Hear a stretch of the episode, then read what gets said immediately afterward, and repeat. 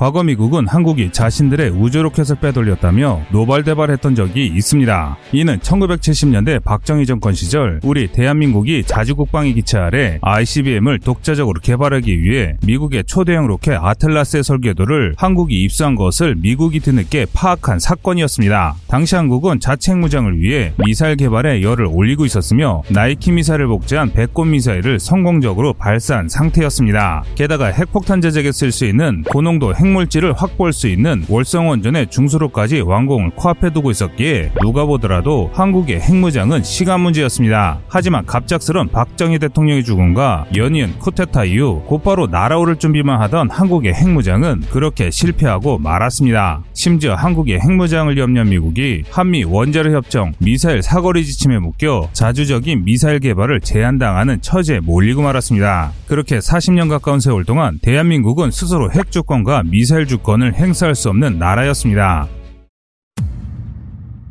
이제 이런 일들은 지난 과거의 일이 됐습니다. 지난 수십 년간 우리 정부는 여야 그리고 진보와 보수를 막론하고 꾸준히 자주 국방의 주권 확보를 위해 노력해왔습니다. 한미 원자력 협정은 부족한 수준이 남아 재처리가 가능하도록 조약이 완화됐고 그 협정의 기한을 줄였습니다. 또 그동안 개정을 거듭하던 사거리 지침은 마침내 지난 5월 21일 한미 정상회담에서 폐지되었습니다. 그리고 이 소식은 나온 지 채 두 달이 안 된 지난 7월 4일 우리 군이 SLBM 수중 발사에 성공했다는 사실이 세간에 알려졌습니다. 대한민국은 이로써 세계 여덟 번째 SLBM 보유 국가가 됐습니다. 이는 우리 한국이 핵무장에 한 발 더 가까이 다가섰다는 것을 의미합니다. 현대 핵전략에서 SLBM이 가지는 위상을 생각하면 이번 성과는 정말 대단한 일입니다. 하지만 완벽한 핵무장까지는 우리가 가야 할 길이 아직 멀기만 한데요. 그래서 오늘은 한국의 SLBM 발사 성공이 가진 의미에 대해 알아보겠습니다.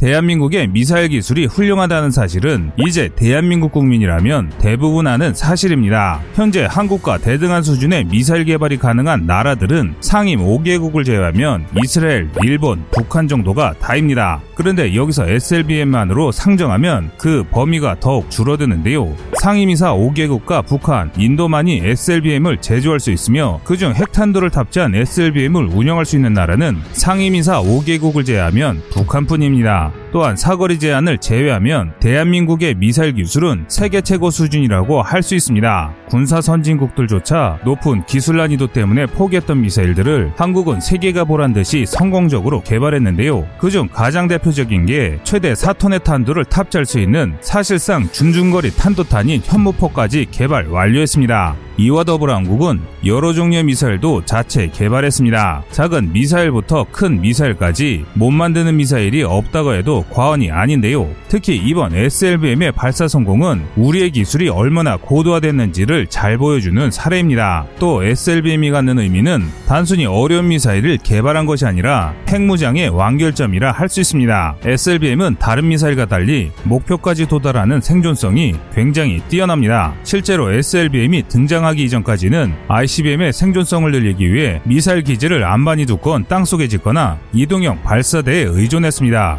하지만 현대 미사일 정밀도는 오차가 1m 안팎일 정도로 정밀한데 이 때문에 지상에 있는 여러 미사일 발사체들은 적의 공격에 살아남을 가능성이 상당히 떨어지게 되는데요. 반면 SLBM을 탑재한 잠수함의 생존력은 기존 ICBM에 비할 바가 아닙니다. 잠수함 발사탄도탄 SLBM은 말 그대로 잠수함에서 발사됩니다. 그리고 SLBM은 보통 원자력 추진이 가능한 핵 잠수함에 탑재됩니다. 이렇게 SLBM을 탑재한 원자력 잠수함을 전략 원잠 SSBN이라고 하는데요. SSBN은 미사일을 싣지 않는 대신 적의 전략원잠을 사냥하는 공격원잠 SSGN이나 일반 재래식 잠수함 SSN과 달리 철저하게 적의 도시와 군부대 등 국가 자체를 공격하는 무기계의 황제입니다. SSB에는 식량과 물이 떨어지기 전까지 몇 달씩 바다 위로 떠오르지 않고 작전이 가능해 태평양이나 대서양 등 적의 영토와 가까운 지역에서 머뭅니다. 그러다 자국이 타국의 핵공격을 받았을 때 보복을 수행하는데요. 이 전략원잠을 잡을 수 있는 법은 사전에 공격원잠을 적의 항구 근처에 매복시켜 두었다가 출항하는 전략원잠을 추격해 격침하는 방법밖에 없습니다. 만약 2단계에서 추적에 실패할 경우 상대가 공격을 개시할 때까지 그저 손 놓고 있을 수밖에 없기 때문에 현대전의 진정한 게임 체인저라고 할 수 있습니다. 그렇다고 SLBM을 발사할 때 이를 노리는 것도 쉽지 않습니다. SLBM은 cold launching 방식을 이용해 발사되기 때문에 미사일을 발사한 뒤 잠항하는 적 잠수함을 잡아내는 것은 굉장히 어려운 일입니다. cold launching은 말 그대로 차갑게 발사한다는 뜻입니다. 로켓을 점화시켜 추진력을 얻은 일반적인 미사일 발사 방식과 달리 가스압 등을 이용해 미사일을 공중으로 발사시킨 뒤 로켓이 점화하는 방식인데요. 이 방식은 상당한 기술을 요하는 기술로 애매한 출력으로 쏘아냈다가는 추진력을 잃은 로켓이 잠수함으로 되돌아와 폭발하거나 만약 이 미사일이 터지지 않더라도 잠수함에 내로 꽂힌다면 잠수함은 자망이 불가능해지는 일이 발생할 수 있습니다. 그래서 다른 군사 선진국들도 SLBM을 쉽게 개발하지 못하는 이유입니다. 또 SLBM은 고난이도의 기술뿐만 아니라 전략적인 의미가 매우 큽니다. 그런데 그 어려운 일을 한국이 이번에 해낸 것입니다. 이제 몇 가지만 갖춰지면 한국은 언제든지 완벽한 핵무장을 할 수 있는 사실상의 핵강국으로 거듭날 수 있게 됐습니다. 우리의 첫 번째 우주 로켓 나로호는 한반도 남의 외나로도에서 발사됐습니다. 누리호 역시 마찬가지로 외나로도에서 발사될 예정인데 외나로도만큼 우주로 로켓을 날리기 좋고 사고 위험이 적은 곳이 대한민국에 없습니다.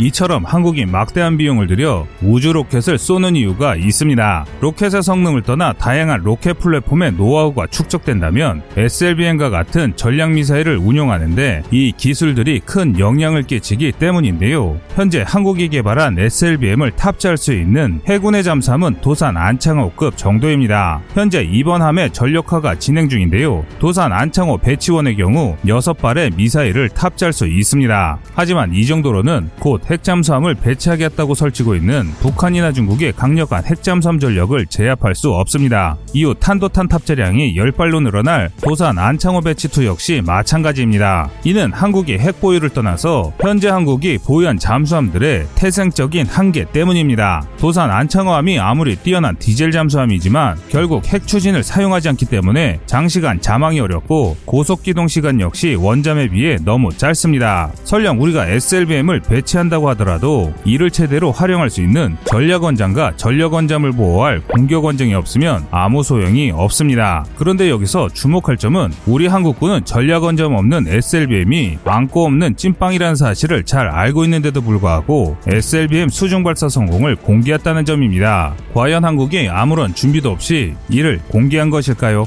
보통 한국가가 전략 무기나 기술을 공개할 때는 둘 중 하나입니다. 하나는 해외 방산무기 수출을 위한 홍보 목적이고 것이고 다른 두 번째는 그 이상의 전력을 확보했으니 적성국들에게 대한 경고를 보내는 것입니다. 즉 SLBM뿐만 아니라 다른 무엇도 있으니 까불지 말라는 것이죠. 한국이 SLBM의 개발 성공을 세간에 알릴 정도로 자신이 있다는 것은 SLBM을 탑재할 원자력 잠수함에 대한 구상 역시 어느 정도 끝마쳤다는 걸 의미합니다. 지난 2003년 6월 당시 국방부 장관은 노무현 대통령에게 핵잠수함을 개발하겠다는 보고를 올렸습니다. 현재 추진 중인 프랑스의 바라쿠타급을 모델로 한 세척의 원잠을 건조하겠다는 계획이었는데요. 20년 전인 당시를 기준으로 하면 이는 말도 안 되는 이야기였습니다. 2000년대 초 우리 해군은 자한방공을 수행할 이지스함도 없었고 대다수 군함들은 대잠수함 작전 능력이 크게 떨어졌습니다. 함대전을 수행할 역량도 없는 해군이 원자력 잠수함을 보유한다는 건 정말 파격적인 계획이었습니다. 하지만 전력 건설의 우선순위와 국내외의 뜻하지 않은 반발로 당시 계획은 무산되고 말았습니다. 그런데 20년이 지난 지금은 우리 대한민국의 경제 여건이 개선되고 우리 해군이 강화되면서 원자력 잠수함을 도입하자는 이야기는 꾸준히 제기되고 있습니다. 그래서 한국은 이런 준비를 차근차근 준비해 왔는데요.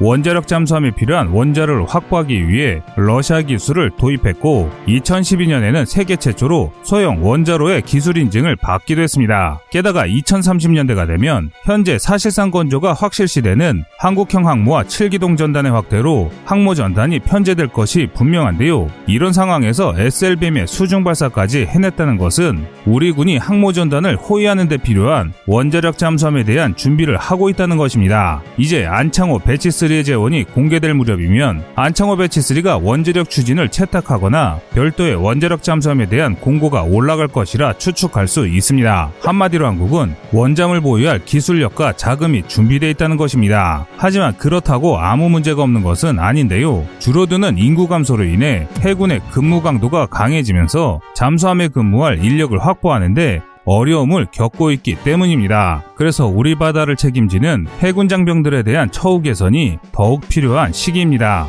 특히 잠수함 승무원에 대한 처우 개선이 이루어지지 않는다면 원자력 잠수함을 만들고도 쓰지 못하는 참사가 일어날 수 있습니다. 2021년 5월 미사일 지침 폐기 이후부터 한국의 새로운 전략 무기들이 쏟아지고 있습니다. 그런데 지금 한국이 공개하는 무기들은 단기간 개발할 수 있는 것들이 아닙니다. 이는 마치 모든 걸 사전에 준비한 모습처럼 보이는데요. 앞으로도 한국이 그동안 숨겼던 전략 무기들이 계속해서 공개되길 기원하겠습니다. 여러분의 생각은 어떠신가요? 시청자님의 현명한 의견을 댓글로 남겨주시기 바랍니다. 여러분들의 좋은 의견이 좋은 영상을 만드는데 많은 힘이 됩니다. 이상 꺼리튜브였습니다.